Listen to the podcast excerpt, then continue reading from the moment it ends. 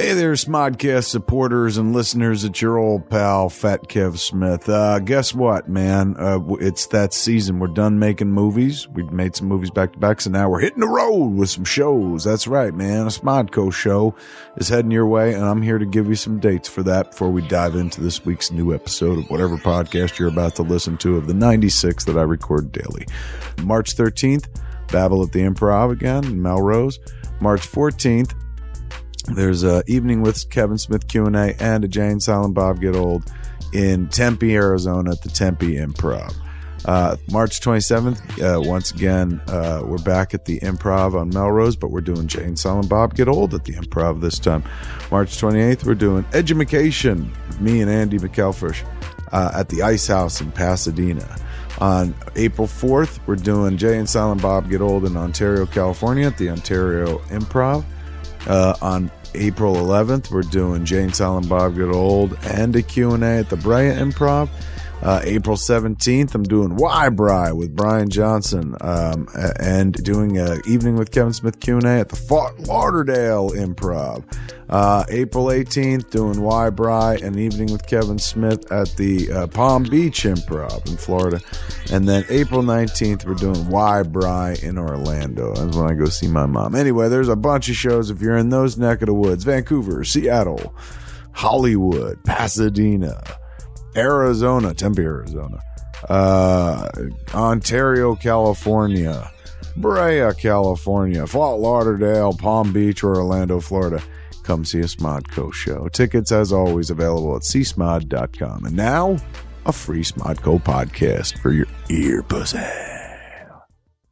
Geek News Reviews, commentary, not just another podcast on the ordinary Big Bald Broadcast. Insert random joke here. Now here comes your host, Kyle Hebert of the Will Steve. Welcome to the Big Bald Broadcast, episode 15, all the geeky news you can use. Coming at you from the West Coast, my name is Kyle Hebert. I'm an anime and video game voice actor. And your co-host from the East Coast, Otherworld Steve. And I'm your co-host from the East Coast. That's right. Uh, and uh, as we, God, it's already fucking March, man, isn't it? It's like the Ides of March. Beware the Ides of March. March Madness. Ah, and I'm forgetting my history. What are the Ides again? Besides an Iron Maiden song. Uh, I believe it's the 5th of March. Ooh, the, as That opposed was- to the fifth. Uh, remember, remember the fifth of November. Yeah, That was yeah. the day uh, Julius Caesar was assassinated by the Senate. oh, a two brute. Okay, See, a little bit of history, a little bit of class on the show tonight. and that's about all you get. We're gonna just fuck the history books now. Uh, now that our complete value to the community has uh, has been validated, we're not going to toss that all aside and talk about the really non-important shit. Uh, uh, first thing I think we need to acknowledge here is the passing of a legend uh, in pop culture, not just sci-fi and geekdom, but just a, just a legend that everyone knows, even even if you weren't into Star Trek and weren't into uh, things of that ilk. Uh, rest in peace, Mr. Leonard Nimoy died on February 27th from complications from chronic obstructive pulmonary disease.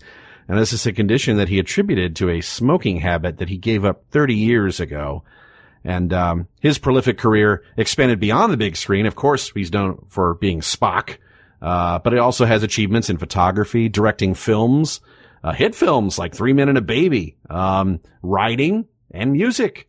Even dabbled in voiceover. Uh, he was in Disney's Atlantis, Star Trek Online, of course, Kingdom Hearts, Birth by Sleep, and in the Transformers universe in the 86 animated movie and Michael Bay's Dark of the Moon film. And the Bilbo Baggins song says, uh, Robert J in our chat. Yeah, can't forget that. I'll tell you my favorite Nimoy thing ever, and uh, you're, you're we're an '80s kid. You might have remembered this. It was a show called Standby Lights Camera Action Oh god, yeah, that was amazing on Nickelodeon on Saturday mornings. on Nickelodeon Saturday mornings. It ran from May of uh, '82 to December of '87. Covered a bunch of topics about behind the scenes filmmaking, interviewing uh, crew and cast members, and uh, even up to like script writing. And it, it was an absolutely amazing show. And uh, as a, a young kid, it was uh, it was very eye opening to kind of see for the first time somebody walking you through the process of how films were made, and I've been enamored ever since. So I uh, tip my hat and sip a drink in the memory of uh, Mr. Nimoy. Yeah, yeah. I also used to watch a show called In Search of, which was uh, him basically narrating, you know, the uh, these investigations into the paranormal, the unknown, UFOs, Loch Ness monster, Dracula, all the all this stuff, and it was fascinating and kind of creepy as a kid watching all this stuff in like three or four in the morning. But I had to watch because hey, that's Mister Spock. It's like ancient aliens, all this shit that doesn't exist, but we're going to pad for an hour. yeah. You gotta love the big seventies hair too. It's amazing. Maybe not compared to the the aliens dude on the like, I'm not saying it's aliens, but it's aliens. Okay. So his fro is not as amazing, but, um, well, it is kind of amazing in its own right, but not compared to nostalgia bomb that is the seventies Mr. Spock, Leonard Nimoy.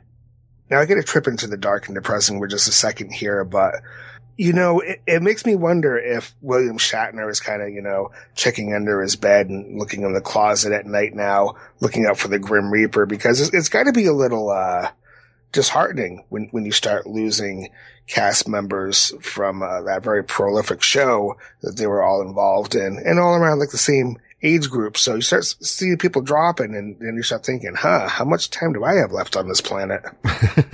well, that's the thing. He has a, a, contract with Satan because he is stronger than ever. His voice is strong. His, his wits are all there. And he's like 83, right? He's, he's like the same age as Leonard Nimoy was.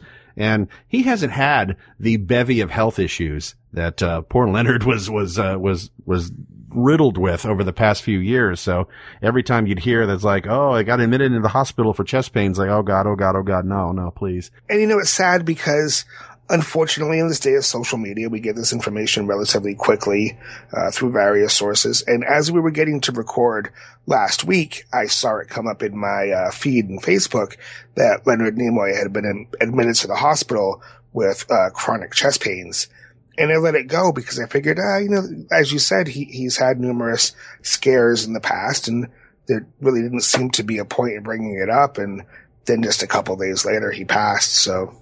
Yeah, yeah, but, uh, we're gonna miss him. Uh, it's, a, it's an important, uh, a big loss to, uh, the geek world, the pop culture world and all that. So, um, uh, great uh, condolences and uh, sympathy and regards and positive vibes to his family, and of course, uh, you know, all the love from the fans around the world.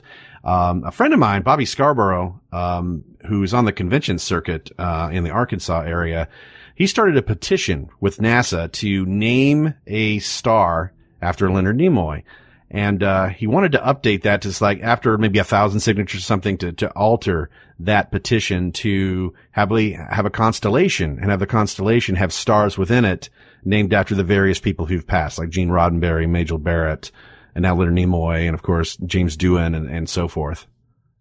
Wow, that'd be pretty amazing. Just yes. have that constant that constant reference up in the sky. Yeah, that a real badass idea. Um, please tell me you're going to share that link in the show notes. I'm totally going to share the link in the show notes. Uh, so go to smodcast.com and look at our main page for the Big Bald broadcast and look at the show notes for episode 15. You'll see a link to sign the petition to, uh, to honor Mr. Spock and Leonard Nimoy in the best possible way. So, what do we got to talk about, man? We got, we got a shit ton we have too much to talk about. well, I know how, how you do things. Our version of show prep is having 80,000 browsers open. Now what I do is I use Evernote, which is a free note taking app, and I copy paste what I want to say about topics onto a new note page there. But you actually have the original tabs open on your browser. So it's, I, it's almost like playing Wheel of Fortune. I have multiple tabs open um, to the point where I can barely read some of the, the titles on the tops of the tabs. you should just open one up at random because, you know, heaven forbid we have a format.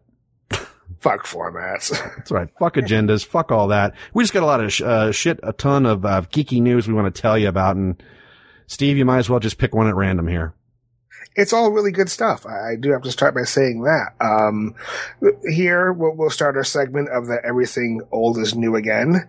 Apparently Disney XD is going to be rebooting DuckTales. Uh, it's slated for a 2017 launch. And I know DuckTales, it's, it's a favorite for a lot of kids who grew up watching it from that, uh, 1987 to 1990s era. Mm-hmm. So as part of the, the new, uh, launch, It's going to be produced by Disney Television Animation, and uh, DuckTales is again going to star its iconic major characters, Scrooge McDuck, his grandnephews Huey, Dewey, and Louie, and Donald Duck. A bunch of your old favorites coming back as well, such as Duckworth, Giro, Giro, Gyro, Gearloose, say that 10 times fast. Uh, who was my favorite? That was, that was my favorite character on that show. Launchpad McQuack, uh, Flintheart Glomgold, uh, Ma Beagle and the Beagle Boys, of course.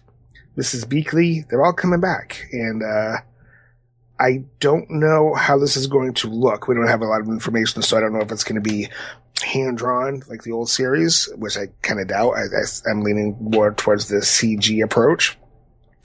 But uh, in its heyday, it was a great show. I, I enjoyed the hell out of it, and I'm hoping they bring some of that charm and wit and character back in this iteration. I'm wondering if this wasn't part of Disney's plan when they did bring back the remastered game last year, and what a what a buzz that caused. Uh, Mr. Haru in our chat says, "I'm only concerned about the voice actor of Scrooge because the voice actor's age. He did an excellent job in the Ducktales remastered game, though. So that just came out of nowhere." People just lost their shit. It's like, really? Awesome remastered DuckTales game. And now you have a, a new animated series greenlit, and that just gives me hope that other things that meant a lot to us in the past few decades will happen. Like I personally am champion championing uh, Warner Brothers to bring back Animaniacs. That would make me beyond happy. Animaniacs was great because kind of in the tradition of the majority of the Warner Brothers cartoons that uh, came before it, it poked a lot of fun at pop culture and, and current celebrity and everything. And it's kind of interesting if, if I watch Animaniacs with my kids now, they don't catch those cultural references, but I still giggle my ass off. And, uh, you know, they get a little dirty at times too with fingerprints. I'm not going to go into details looking up any kids. Um, but yeah, that was a great show. Another great show, this show I absolutely adored in my childhood was Inspector Gadget. Um, I'm sure you remember that. You, you had, uh, Don Adams voicing, uh, Inspector Gadget. That was a great show. And, uh, unfortunately, I guess, for the masses, it's coming back. And it's going to be called Inspector Gadget 2.0, and it's coming directly to Netflix. Now, of course, uh, Don Adams has passed.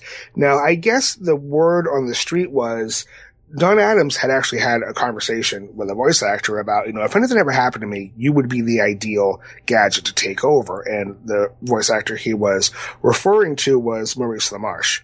Now, unfortunately, Mr. LaMarche will not be voicing Inspector Gadget. It's going to be Ivan Sherry, and Tara Strong will be voicing Penny. Hmm. Um, again, I can't say I'm too. This is coming uh, totally CG.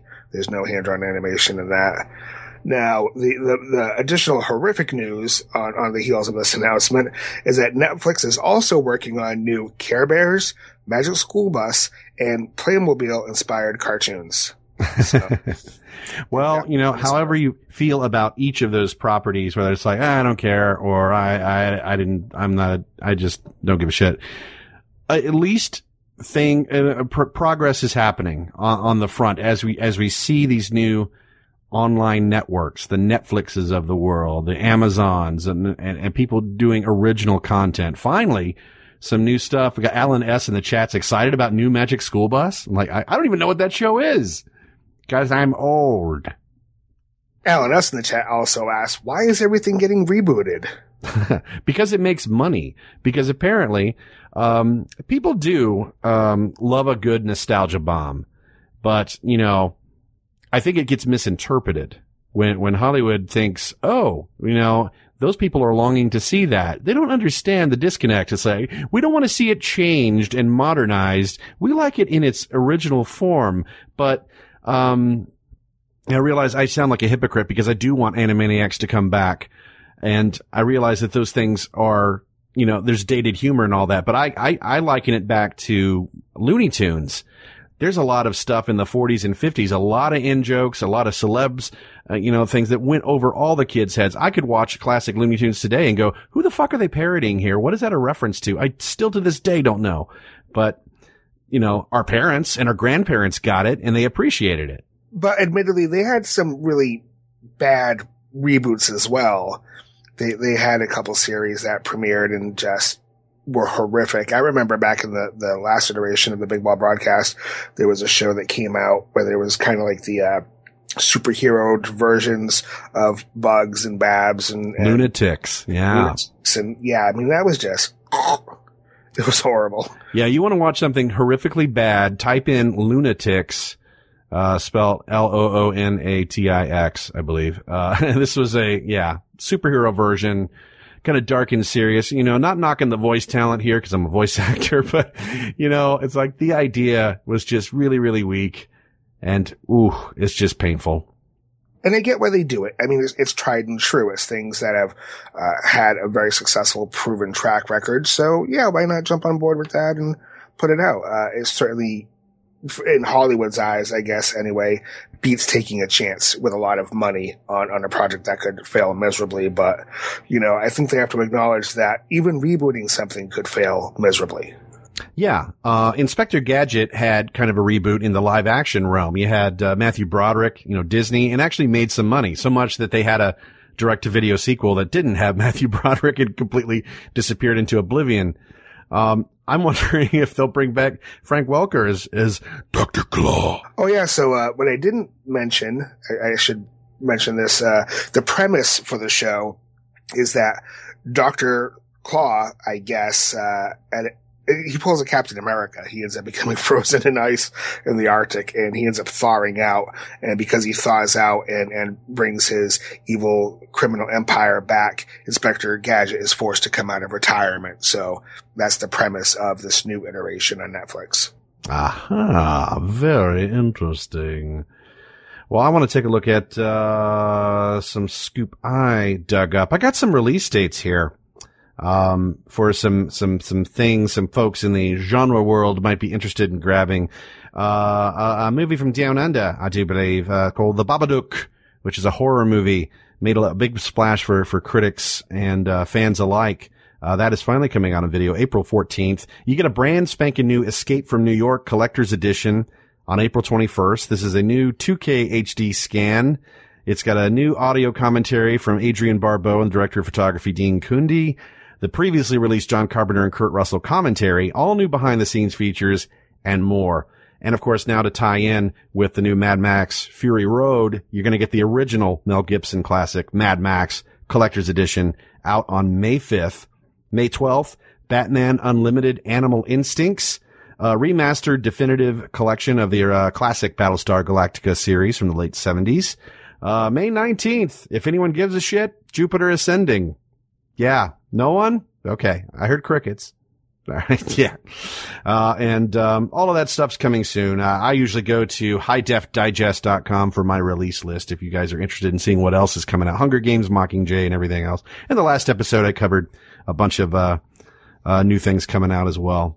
I do like me some Escape from New York. That's probably the title I think I'm most excited for on that list.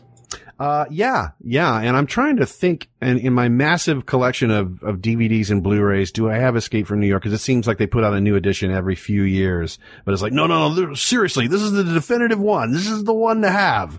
I'm like, uh, uh huh. Okay. Sure. Now, so how come it's a 2K scan, not a 4K scan? Are we going to get a 4K scan 10 years from now when TVs are 8K? Hmm. No, that'll happen two years from now. Oh, okay.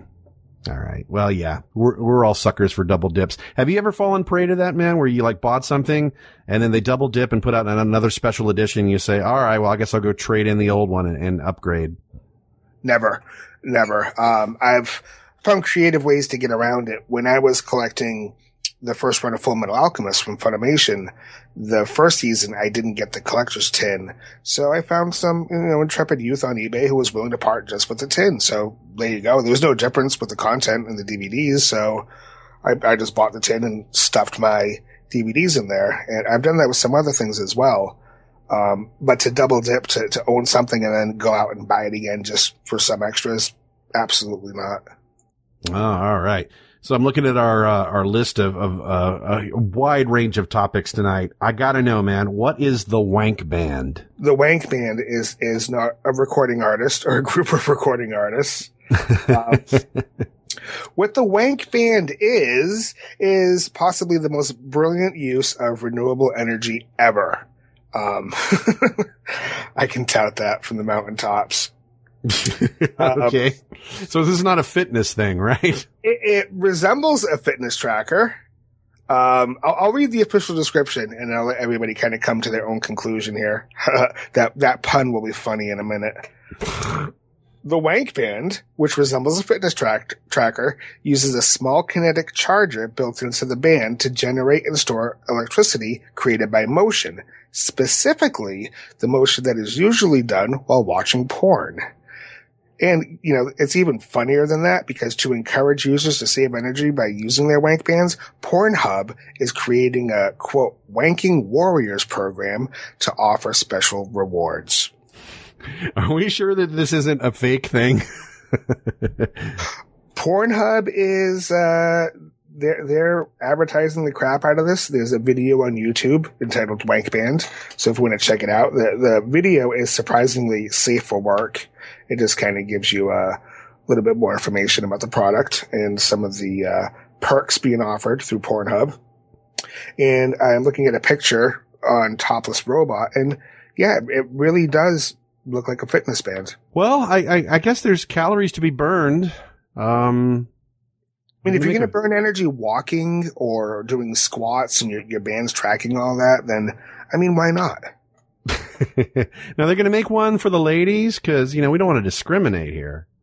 Well, you know that's what's interesting about this this uh, announcement is it, it's not gender specific. So I wonder if you could, and I'm going to try to say this in the most tender way possible.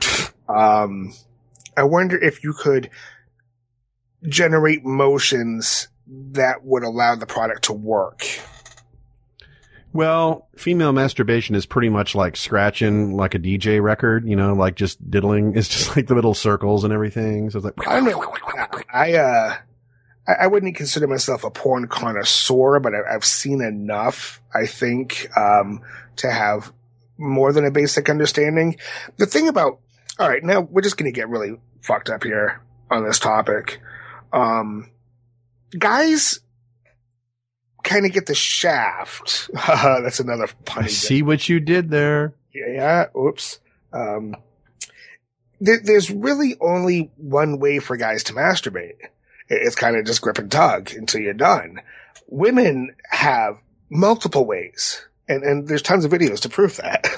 but there's not There's entire instruction manuals written like the size of phone books. How to, how a woman's, uh, plumbing works. I've seen everything from toys to pillows to bedposts to just the hands. There's just a litany of, of ways for women to get off. And, and sometimes I kind of feel cheated being born a male because it's like, wow, if I had all these different ways to do it, it would never get boring. Uh, not that it really ever gets boring, but.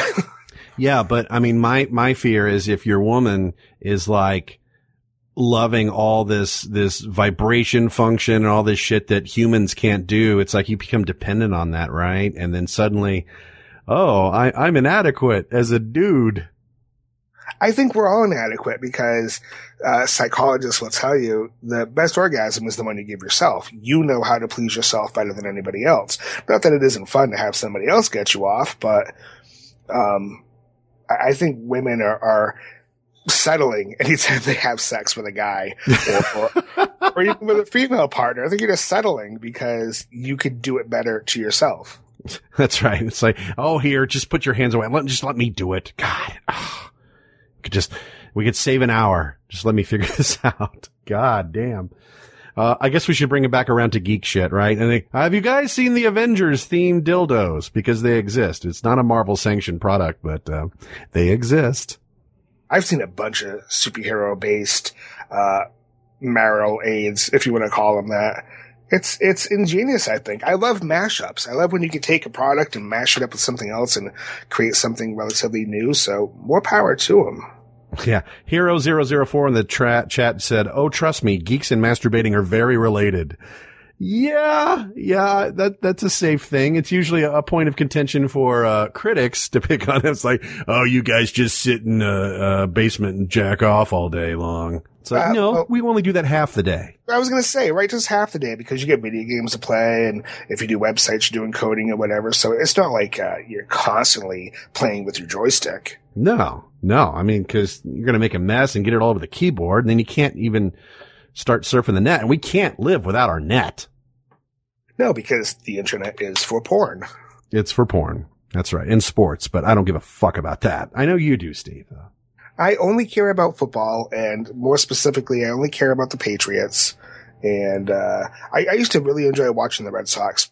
When both my kids were born, it became kind of a tradition in the house to. Um, I was working overnights at the time, so I would give them their evening bottle while watching that evening's uh, Red Sox game.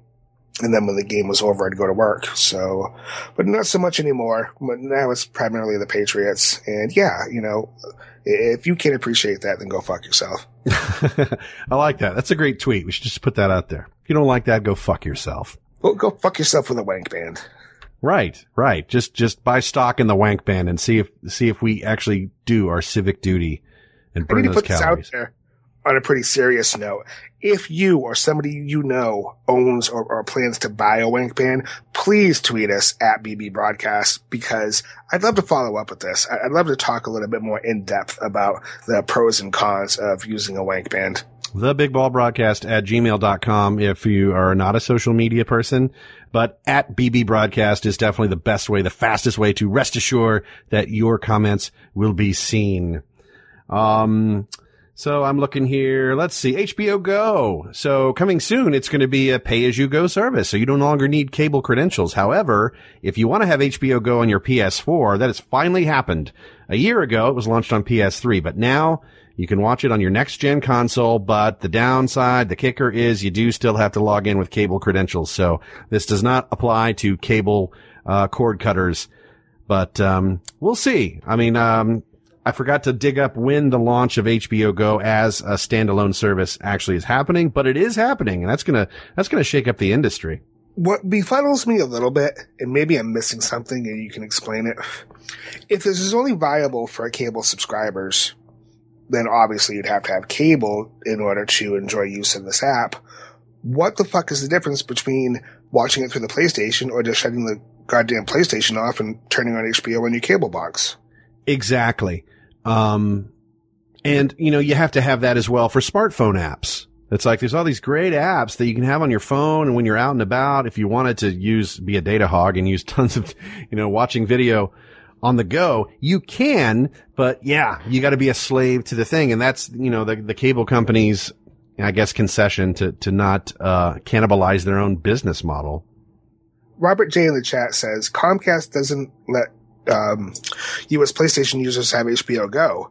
And for me, it's even a bigger fuck you because my cable provider is Comcast. So I don't know. This one seems a little more gimmicky than, than some of the other um, cable channel providers making their content available, and especially cutting that tether and saying you don't have to be a customer to use our app. You, you have to pay whatever the monthly fee is. Um, I don't get the thing with HBO because HBO, from what I understand, is just making money hand over fist with some of the really great programming that they have. So why not get it out to a bigger market? Mm-hmm. Now, Hero 004 says HBO Go has all the episodes of their shows and a whole library of films available. So it's kind of like their own Netflix within that, that program or within that, within that service. So it offers on demand and everything. Um, I'm Okay, sure. that, that certainly makes it more appealing to somebody like me. Then, if, Yeah. if you if you have access to all that back content, um, and you want to binge watch something, there's a lot of shows on HBO I haven't watched. So, yeah, okay. Yeah, there, there's certain things that um, that aren't available on the mainstream or the biggest one, like you know Amazon or uh, sorry Netflix, but others are available on Amazon, and then others are now through HBO. So I mean, everyone's of course in competition with each, with each other. Let's see. Uh, sticking on that uh, that that video game thing, I want to throw out there that Mortal Kombat X is coming soon. Uh, to current gen and next gen consoles, but also to iOS and Android. And the difference will be the fact that the Mortal Kombat X game for your smartphone or your tablet will be a fighting slash trading card battler hybrid mobile game. Uh, so, um, the console and PC versions of Mortal Kombat X will be out, on April 14th, and uh, the owners of those games will be able to unlock new content within the mobile game and vice versa by signing up for a Warner Brothers Play account and unlocking achievements. Now, um, I'm trying to remember, Steve, are you a big Mortal Kombat guy? You know, I dig Mortal Kombat. Mortal Kombat, unfortunately, you know, it, has been recycled and repackaged so many times, you can't help but get numb. It's kind of like, um, the, sports enthusiasts out there will know what I'm talking about, but like a, a game like Madden, a franchise like that, where every year you can only upgrade the, the, uh, visuals or the playability so much. So you're buying the $60 game every year essentially just with an updated roster. And it's kind of what Mortal Kombat started feeling like after a while. Now, I was a fan of Mortal Kombat essentially from day one. That, I don't think the kids today get how shocking it was for an arcade game to come out like that, to be that brutally violent and have blood and fatalities. It was unheard of prior to that. Um, certainly mainstream anyways in the United States. So that was a really big deal and we all jumped on board that and we played the fuck out of it on Nintendo and Super Nintendo and all the consoles that came out. Um, here's my question for you though, because you get out to a lot more conventions uh, than I do. Now we know games like Street Fighter and Tekken are big on the tournament scene. Yeah. Is there a, a combat scene going on? Or Do people play Mortal Kombat tournaments? Not that I'm aware of. I mean, I'm sure there, there's competitions, but they not, they aren't as advertised as other things. I mean, even things like League of Legends, the, the free online RPG, which I've done some voices for, uh, that thing's huge. That thing's a juggernaut. Um, tournaments are, are all over the place for that. And of course, there's, you know, in the past, there's been Halo events and, and whatnot. I'm sure there's going to be, you know, Call of Duty, this, that, and the other. I have not heard about Mortal Kombat, but it does have its fandom. And, you know, like with other benchmark franchise series, anytime they start deviating from the original formula, I mean, I guess it's cool that they're, they're taking a gamble trying to, to deliver it in new different ways, whether it's 3D or, or changing it into a, a 2D adventure game or, or adding things. But the fans will just like, you know, just go back to the original thing. I remember Castlevania back in the days on the Nintendo, Super Nintendo. It was just great side scrolling, you know, 8 bit, whatnot. It was just bliss. Loved it.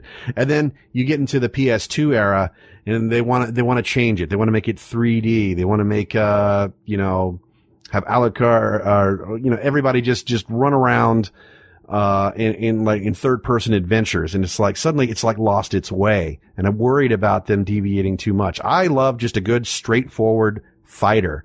Let let's not take it out of its original element and try to make it something it's not. You know. I think that was kind of the big deal years back with um, the Mega Man DLC game that um, really emulated the original 8-bit era and it had the right amount of characterization and um, the difficulty was certainly on par with the early Mega Man games, and people raved the shit out of that. They they really loved it, and, and they loved that the developers would cater to that audience. Now, it brings up the question again about nostalgia versus sales. How nostalgic can you get? Because that audience that was playing these games in the 80s, they, you're older, more bitter. You're more like Otherworld Steve. And uh, you just don't have the time or, or, the dedication to really give a shit. And I wonder if the, the younger audience says, oh yeah, Mega Man, or oh yeah, Castlevania, you know, and, and I want it to be 16-bit side-scrolling.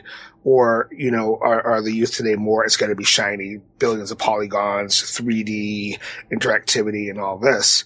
Uh, I think for me anyway. That's that's the question I'd like to have answered. Ah, uh, yes.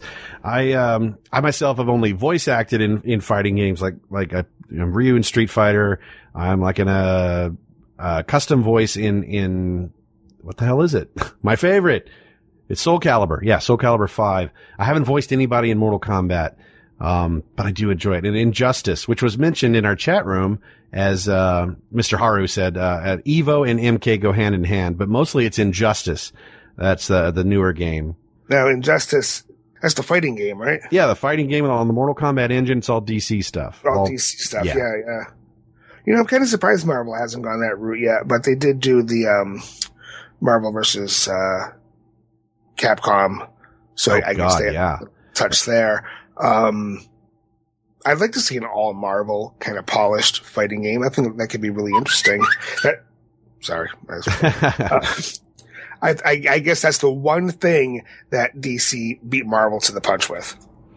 Yeah, now I'm thinking, you know, it'd be nice to see another Marvel versus Capcom game because, you know, as time goes on, this, this, the Marvel universe, cinematic universe especially, everything's front and center. I mean, you can play Marvel versus Capcom and see Rocket Raccoon. He sounds nothing like Bradley Cooper. In fact, he has like an Australian accent or something. It's completely different, uh, take. But now, you know, you have all these upcoming characters. You could put all the Guardians of the Galaxy in there, Ant-Man, more Avengers, more this, that, and the other. Um, I think it'd be pretty exciting because one of my favorite games out of that whole fighting genre besides Soul Calibur, I even like it more than Street Fighter, is Marvel vs. Capcom 3.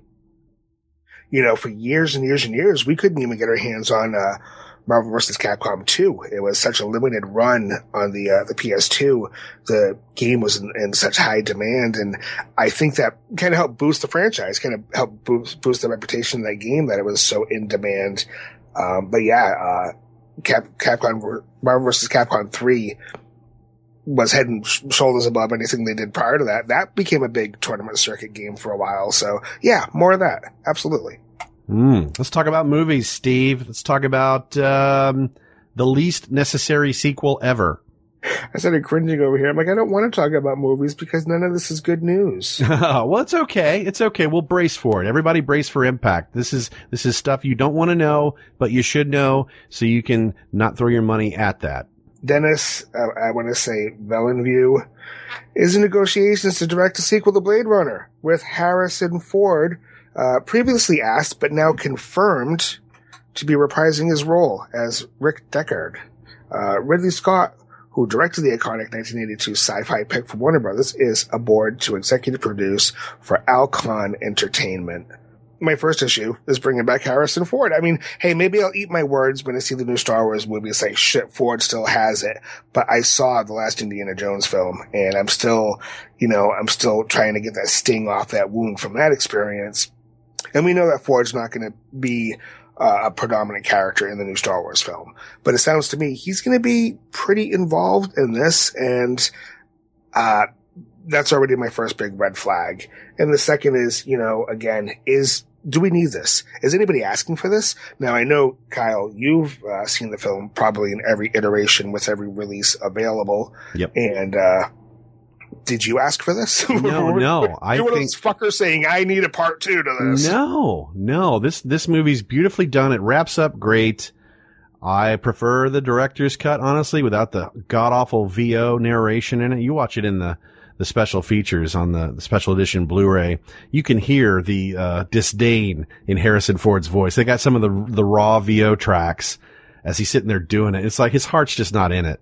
It's like the irony is that he's just, you know, so old and tired now that he probably would fit that role pretty easily. He's not going to really have to act now because he's just like, I'm Rick Decker. I'm, I'm going to look for replicants and, uh, yeah, whatever. But I need a paycheck.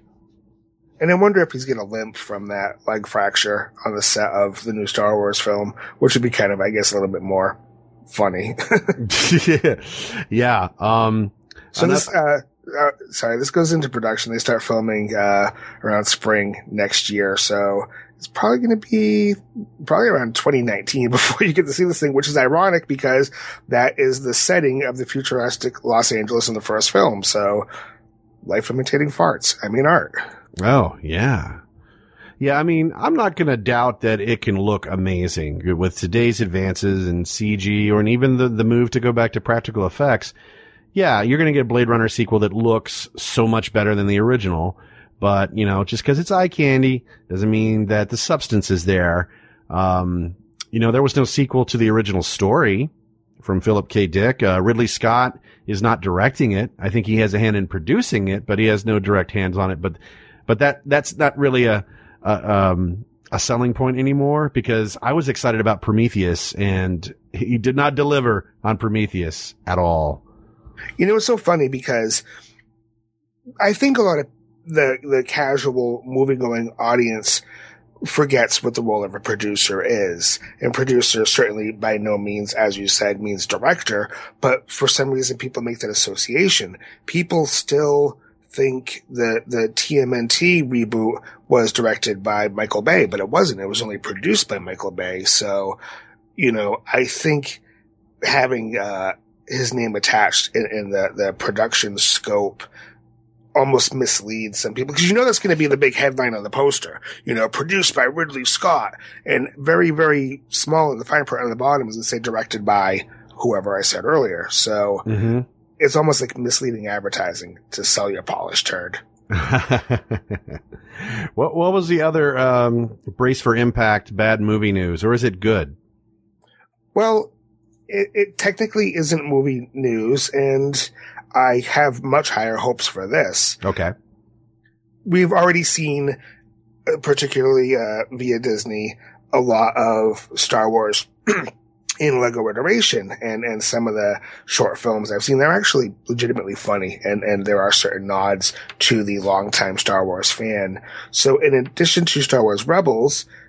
Uh, Disney has announced another animated Star Wars series on the horizon, this time strictly in the style of Lego, and it's a six-part mini-series called Star Wars Lego Star Wars Droid Tales, and it retells the original prequel and the the other respective uh, three Star Wars films from the perspectives of C-3PO and R2D2.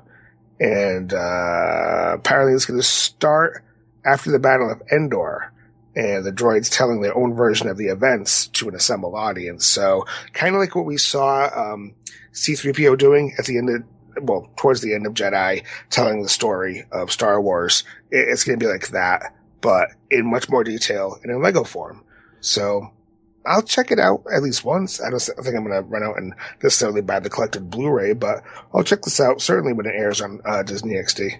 I just want them to address what happened to the guy who works for the Empire who said, "You rebel scum." On Endor, Yeah, yeah. Yeah. I wonder if that dude went on like the convention scene and like made lots of money selling his autographs and, and stuff. It's like, I was in Star Wars. Yeah. What'd you do? I'm the guy that says rebel scum. Oh, yeah. yeah, Disney weekends, uh, uh, Star Wars weekends at Disney, absolutely. Why not? Alan S in our chat says he got blown up in the bunker. Well, yeah, I guess the Empire did have kind of a shitty day. You know, these, these, these crack military, uh, troops getting their ass handed to them by a bunch of teddy bears. But you know, he probably has an action figure. Everyone has an action figure in Star Wars. Ice Cream Machine Man from uh, from Cloud City for, uh, has an action figure, so why not? Oh, okay. I I have movie news that no one's asking for. Gran Turismo. Yeah, we're gonna turn that game into a movie. Uh, Tron Legacy director Joseph Kosinski's name is being dropped as a possible Helmer. Um, no other details at this time other than what the fuck? why? Why would we? Why would we have that? Because the Need for Speed was so good, guys. You have no clue. I mean, you know, you have Fast and Furious, and you know, I uh, I had I've seven Fast and Furious. Well, I, I've probably pooped on that series a lot. You know, if, if you look over my social media history and probably going back to the, the first iteration of the podcast, I, I probably pooped all over the series. But, you know, as I said, when I saw the, the Super Bowl commercial, uh, for the trailer, I was kind of impressed. The, the geek in me kind of got off on, on some of those really elaborate action sequences. So, Yeah. yeah, if, if you've already got that, it, this seems to be like the, uh, the sci-fi version of that, the sci-fi network version of that. Yeah, I, I, I have no interest in that. I just want Joe Kosinski to finish up Tron 3 because I know it wasn't that big of a hit and I know people are really split on, uh, its it, artistic merit. It's like, well, it looks pretty, but the, the story's all over the place. I'm one of the big defenders of Tron Legacy. I love the original, as cheesy as it is. I love Legacy. I love where it's going. Some really intriguing plot points. I want to see that greenlit by Disney, but I understand that that's just going to be on the back burner because they're too busy making money elsewhere with Frozen and the whole, the whole Marvel cinematic universe. So I'm not holding my breath for a, a third Tron movie. But meanwhile, we're getting shit that no one asked for. Gran Turismo, Blade Runner 2. When's it going to end? when people stop buying it. And for the last decade, we've been talking about this and people keep buying it. So I don't know what it is. I don't, I don't know if it's people chasing nostalgia, trying to relive their childhood, introduce their kids and, and this generation to that stuff. Um, or if people are really that stupid and ignorant. And part of me kind of feels bad about saying that, but it's still selling. You know, we had two Smurf movies. Who the fuck wanted that? And who paid for tickets to go watch that? and who said, I want Katy Perry, Katy Perry as Smurfette? That, that, that's the deal breaker right there. Okay. But again, that, that's the headline on the kiosk, you know, and Katy Perry as. yeah. Oh God. Ah, ah, ah. Now I know we're a geek news podcast, but I had to talk about this because, you know, sometimes, you know, me, me and Steve like the harder stuff and, and we love old school Metallica, right? Metallica, uh, uh, issued a uh, press release this week talking about they're going to be reissuing all their old stuff with new CD and vinyl versions of everything. And the thing that caught my eye and ear is the fact that they're going to be doing a record store day exclusive of their original demo cassette from 1982, No Life Till Leather. One of the, one of the, one of the big things that, that music collectors are, are out there trying to find because, you know, it's impossible. It's one of those things that Lars Ulrich, you know, duplicated himself, uh, in LA back in the day and mailed it himself to, to places unknown all over the world. Uh, so we're actually going to get the expanded CD and vinyl editions coming later in the summer. But if you have a cassette player or just want something cool, No Life Till Leather drops on uh, Record Store Day in April and features the seven songs that were originally on the 1982 demo. All except one ended up on the debut album Kill 'Em All. So, Steve, knowing that your love of, of old school Metallica does this whet your appetite at all, knowing that it is coming out on on on formats that you do have? You know, it, it didn't whet my appetite, but it whet something else. And I kind of wish I had a wank band last night when I, I saw this crawl across my social media. Actually, it was your post that I saw. And, uh, Metallica is a band that just, I think means so much to us, to an entire generation, really popularizing and mainstreaming that metal sound, that organic, innocent, embodied metal sound. And, and, uh, in their, their next lineup, when, when Kirk Hammett and, uh, Cliff Burton came on board, I, I will forever remember Metallica as that lineup. Now, what's interesting, as you mentioned, th- this is their, uh, it's actually their second demo they ever released. There, there was one previous to this, and I read Lars's interview with Rolling Stone, and he never went into detail about whatever ha- uh, came with that first demo. But this demo here, does not have Cliff Burton on bass. I, actually forget their first bass player's name offhand. And um, Dave Mustaine, who later went on to found Megadeth, on lead guitar. And you hear a difference, certainly, in the song structure with with the uh, riffage on the guitars between uh, Kirk and um, Dave Mustaine. Kirk is more a bluesy guitarist. He, he is, in my opinion, after Jimi Hendrix, the master of the wah pedal. It's just incredible how he can make his guitar sing. Mustaine was certainly faster, more more hard edge, more metal. So you hear a different Metallica. And that's what got me really excited to hear that Lightning captured in a bottle version of Metallica coming out in a relatively uh, pristine format. Um, Lars did also go on to clarify that they didn't fuck with the mix too much. They didn't want to make this like super pristine and, you know, CD quality. You still want it to hear it's a demo. This is this is an early cut of very raw Metallica, so that's very exciting. Kind of the fuck you to you, Kyle, is that we just talked about double dipping, and I know you're going to double dip on this because it's it's kind of limited this first release uh, in terms of tracks, and then later on they're going to release, I'm assuming, uh, a box set of a huge collection of old. Oh material. yeah, so. Yeah, because yeah, the CD and vinyl editions will be expanded. At least they're admitting it up front. It's like, all right, so you can get this record store day cassette which means that most people will have to have a cassette player to even play the damn thing, unless they're just collectors and they're going to pay, you know, upwards of 40, 50 bucks for something that probably retails for less than 20. Um, and then, you know, the vinyl uh, market, which is, you know, slowly making a dent, but vinyl cost more than CDs. Even though we are a generation of MP3, for the for the vinyl collectors out there, man, all the all the record labels, even though Metallica has their own Blackened Records label, but it's still distributed through probably Warner Elektra or whatever. Um, you know, these big conglomerates are still just raking in the dough saying, all right, we're going to charge, uh, $50 for Metallica because someone out there is going to buy it and possibly me. because I had those original albums on vinyl back when I was in high school, back when they first came out. And I like reliving those days. I got Iron Maiden's reissued albums and can, that, that took me back to the, you know, the eighties and including, uh, releases of seven inch singles that I didn't even have back then that weren't even available except as imports. I had Metallica's Ride the Lightning on a picture disc. Do you remember those? Oh yeah. Yeah. And if you get picture disc, you put it on the vinyl and it, it sounds like, it's like, cause it's not meant to be played. It's meant to be displayed yeah, you're you're scratching up all the whatever they use, silk screening or whatever on top of the vinyl. Um, it was back in the day of back patches and everything, and yeah, um, I, I, can't say it enough what an inspiration Metallica was to me, um, and how it's influenced my my music career over the years. I remember. Um, Fourth of July when uh, Saint Anger came out, my wife and I went to go see them. We got some really sweet um, VIP seating at the stadium that the Patriots play in, Gillette Stadium up in Foxborough. And, um, watching them play their old stuff is incredible. And as I've said before, I love Robert Trujillo on bass. He, uh, formerly from Suicidal Tendencies, which is another one of my, uh, very influential, important bands. And he, he, plays like I do, the bass around the knees, not, not way up high on the chest, and he's slapping the fuck out of it. And it's just a, uh, it kind of brought the metal back to Metallica. But when they started playing the tracks from Saint Anger, my wife and I looked at each other coyly and we just walked out. That was the end of the show for us. well, I saw Metallica, I think um, at least twice. One of them, it was so shrill that I, I just couldn't stand it. It's like, where's the bass? Turn up the bass. And that's something that I'll give uh, Bob Rock when they did the Black album, and everyone says, "Oh, that's when they this went mainstream." And they turned to shit. But I was like, wow, I can hear a bass guitar now. This is, this is pleasant to the ear.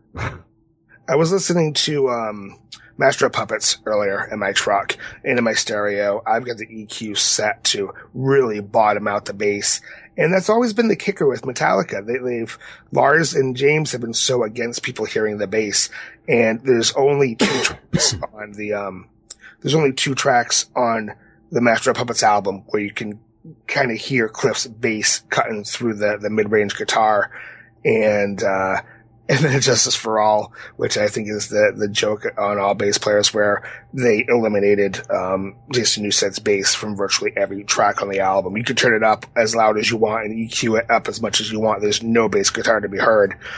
So in a way, it's kind of positive to hear them punching up the bass. But in my opinion, and again, kids, uh, at BB Broadcast, I think there isn't a good Metallica album after And Justice for All. Well, there you go. And, and if they're remastering all of them, I'm wondering if they'll kick up the bass. Uh, I wonder if they, and if they'll, they'll change the mix on Saint Anger, you know, the, the, the drum sound and all that stuff, all the controversial, even the mix on Death Magnetic fans were bitching about.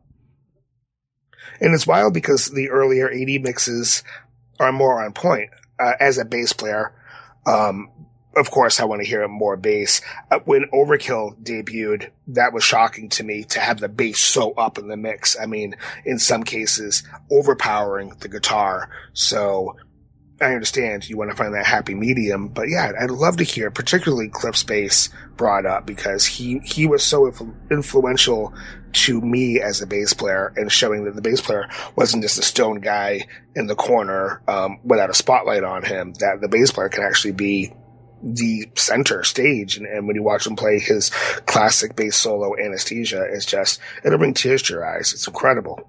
Yeah, yeah. So there's only a few tabs left open on the web browsers for uh, this episode of the Big Bald Broadcast. Let's talk about this one. This is pretty interesting. Taco Bell unleashing a new concoction. What is this all about? This seems like something that I think you might go out and try. um, now, you know, they're still absolutely drunk with power following the success of their amazingly not horrible breakfast menu. And Taco Bell has now created giant crunch berries filled with a warm milky cream. And of course, there's a testicle joke to be made there, but I won't stoop to that level. Um, now, this is in the beta testing stage. I believe it's only in California right now. Um, in only in Bakersfield, California. So if you're in the Bakersfield area, fly out to your Taco Bell and you can try these giant crunch berries filled with, uh, cream and they're deep fried and I'm sure they're oh so healthy for you. but it's actually, uh, it's rolled in the actual, actual breakfast cereal and it's not the, the oops all berries. It's got Captain Crunch and berry residue all over it. And the pictures are certainly not appealing at all. But I guess that's kind of been a Taco Bell thing, you know. They they, they team up with some of the, the more well known names out there, and they've teamed up with Mountain Dew and uh, of course with Doritos. So hey, Captain Crunch, why the fuck not? Yeah, my daughter loves the Mountain Dew uh, freezer blast thing that they have, and I love the Doritos Locos Tacos because having the Doritos as the shell is pretty fucking amazing. I'll I'll give them that. I uh, will as well. Absolutely pretty fucking amazing. Yeah, yeah. I get the fiery one. Do you go for the hot one there or what's your favorite? Oh, absolutely. I have to ask for fire sauce all the time. And even that doesn't really do it for me. But yeah, the hotter the better. In our chat room, Mr. Haru has typed, fuck Taco Bell. Those assholes keep avoiding bringing back the beefy crunch burrito or volcano menu. Interesting. I, I don't frequent Taco Bell enough to, to know. I used to back in my teenage days. Uh, and then I moved to LA back in 2005. So the past 10 years, I have seen, uh, Del Taco be more accessible than Taco Bell. I live down the street from a Del Taco and I like Del Taco a lot. But sometimes you just crave, you just crave that Taco Bell flavor. You know, it's really unfortunate on the East Coast because we don't have a lot of those options. I mean, if you want your sloppy, bastardized version of Mexican, Taco Bell is pretty much your only option. I do appreciate the fact that they brought back the chili cheese burritos. That was a staple back in my early metal days. We'd go over quite a few towns because for a very long time we didn't even have a uh, Taco Bell within reasonable driving distance. And, um, we'd go out to Guitar Center or whatever and we made it a point. Got to stop at Taco Bell. Got to get some, uh, some chili cheese burritos. That was the shit back in the day. yeah. It's funny you mentioned shit because, you know, Taco Bell, people, you know, make a run for the bathroom instead of the border. That was, that was, that was a big deal for a lot of people. Although I would have Jack in the Box and that shit would tear me up. Their ultimate cheeseburger tasted so good, but I would pay for it. Isn't there a joke about In and Out and their sliders? Possibly. I mean, In and Out uh, kind of sounds more like porn to me, but I mean, it goes in you and then it comes out of you probably in a very painful way. Uh, but yeah, people are very prideful about their local burgers, especially here in the LA area in California. We're all about in and out. Although I'll be honest, now that I've been here for 10 years and I've tried other burger chains, I know for a fact there's a better burger than In and Out. And I try to take all the people visiting town. It's like, no, you don't want that. That's, that's touristy and trendy. Let's go over here and have this. This is worth talking about. You gotta come over here and have chowder. We got chowder and we got lobster rolls. So I have your chowder and lobster. Your chowder and lobster. Oh, I'd be all about that. Holy fuck, that'd be great. It's delish. But you know, I'm, I'm envious of, of, you as well, and I have very fond memories of, of visiting Texas and getting more legitimate, less bastardized Mexican. And again, it's just not an option here. Yeah, like Whataburger, says Hero004, which everyone in Texas was just called Whataburger even though it's what a burger, but we throw it all together. Like Whataburger. It's like, what's a Whataburger? Is there, is there water on it? Like, no, no, no. It's just how we say it because we're from Texas and we're idiots. My first couple of trips to Texas, I was so fucking confused. Um, another thing you can certainly testify firsthand, the, the crack to me in Texas was Chick-fil-A because we don't have a Chick-fil-A here and that was just fucking heaven on a bun. Mm-hmm. Yeah, yeah. And if you're feeling like I don't want to support them because they're anti-gay, there's recipes online. You can you can make the Chick-fil-A sandwich at home, but sometimes I just got to admit it, I'm lazy. I don't want to cook anything. I'm just to go and, and drive through somewhere and and get get what I want in that moment. I'm not going to worry about all that other shit that that's swirling around it and all that stuff because you know honestly, you go everywhere there, there's going to be someone in management, the cashier, the manager, the whatnot. Someone is, if someone somewhere has probably got belief systems different than you, things that you would, you would be appalled at. But you're not going to sit there and boycott everything because you got to live life at some point. Absolutely. And you know, I can't think of a better segue with you talking about living life and dealing with difficulties. I'm actually, um, I'm, I'm quite impressed with Facebook and I know, gasp shock, you know, they're, they're evil for, uh, faceless corporation stripping away privacy of the youth. Um, but what they're doing, I, I do have to applaud them and, and tip my hat because they rolled out a new feature feature at the end of last month where if you see a post on your wall from a friend and it's a worry, worrying status, you're afraid that they uh, may do harm to themselves or somebody else, they can actually help that friend contact another friend for support or contact a suicide hotline.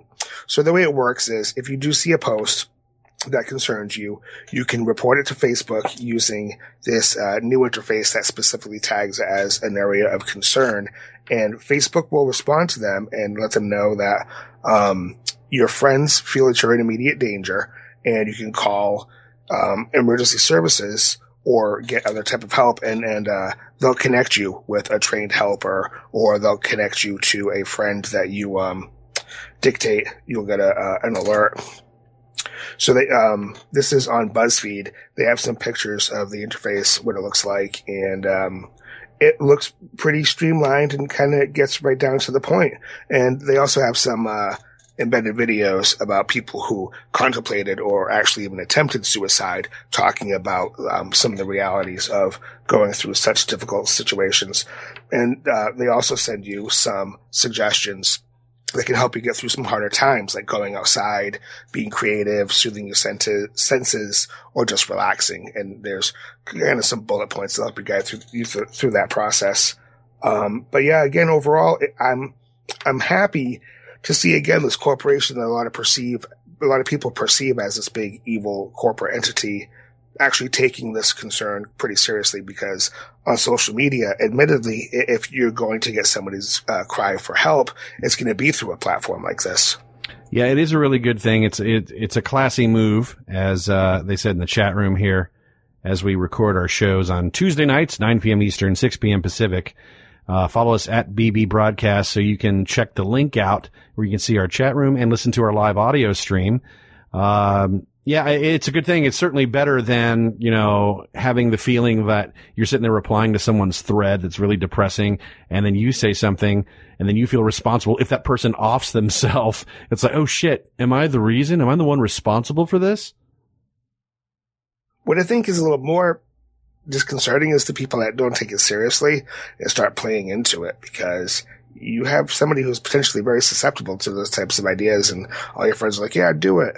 Um, there's videos on YouTube, I, am sure, um, of jumpers in the United States, people on the Golden Gate Bridge or in New York or whatever, and, and you see crowds form chanting jump, and that's a pretty fucked up phenomenon. I don't know if it happens in other countries, um, but I, I echo what, what Mr. Howard said in the chat. That was definitely a, classy move on Facebook for people that you may perceive as needing some help. Yeah, it's like let's get away from Running Man and Hunger Games type uh, you know, horrific. It's like, come on, kill yourself, go ahead. All the cyberbullying and all that stuff goes. So yeah, it's, it, it is a, it is a very, very positive thing. And, um, on that note, it looks like we are at that time, folks. We we got we got content. We got it out there. Uh, special shout out to our chatters in the chat room tonight: Hero 004, Mr. Haru, Robert J, yourself, Otherworld Steve, myself, Kyle Hebert, and my girlfriend, Right or Wrong. Yay! We love that. Uh, again, check uh, the show notes for the link uh, to make Leonard Nimoy a star.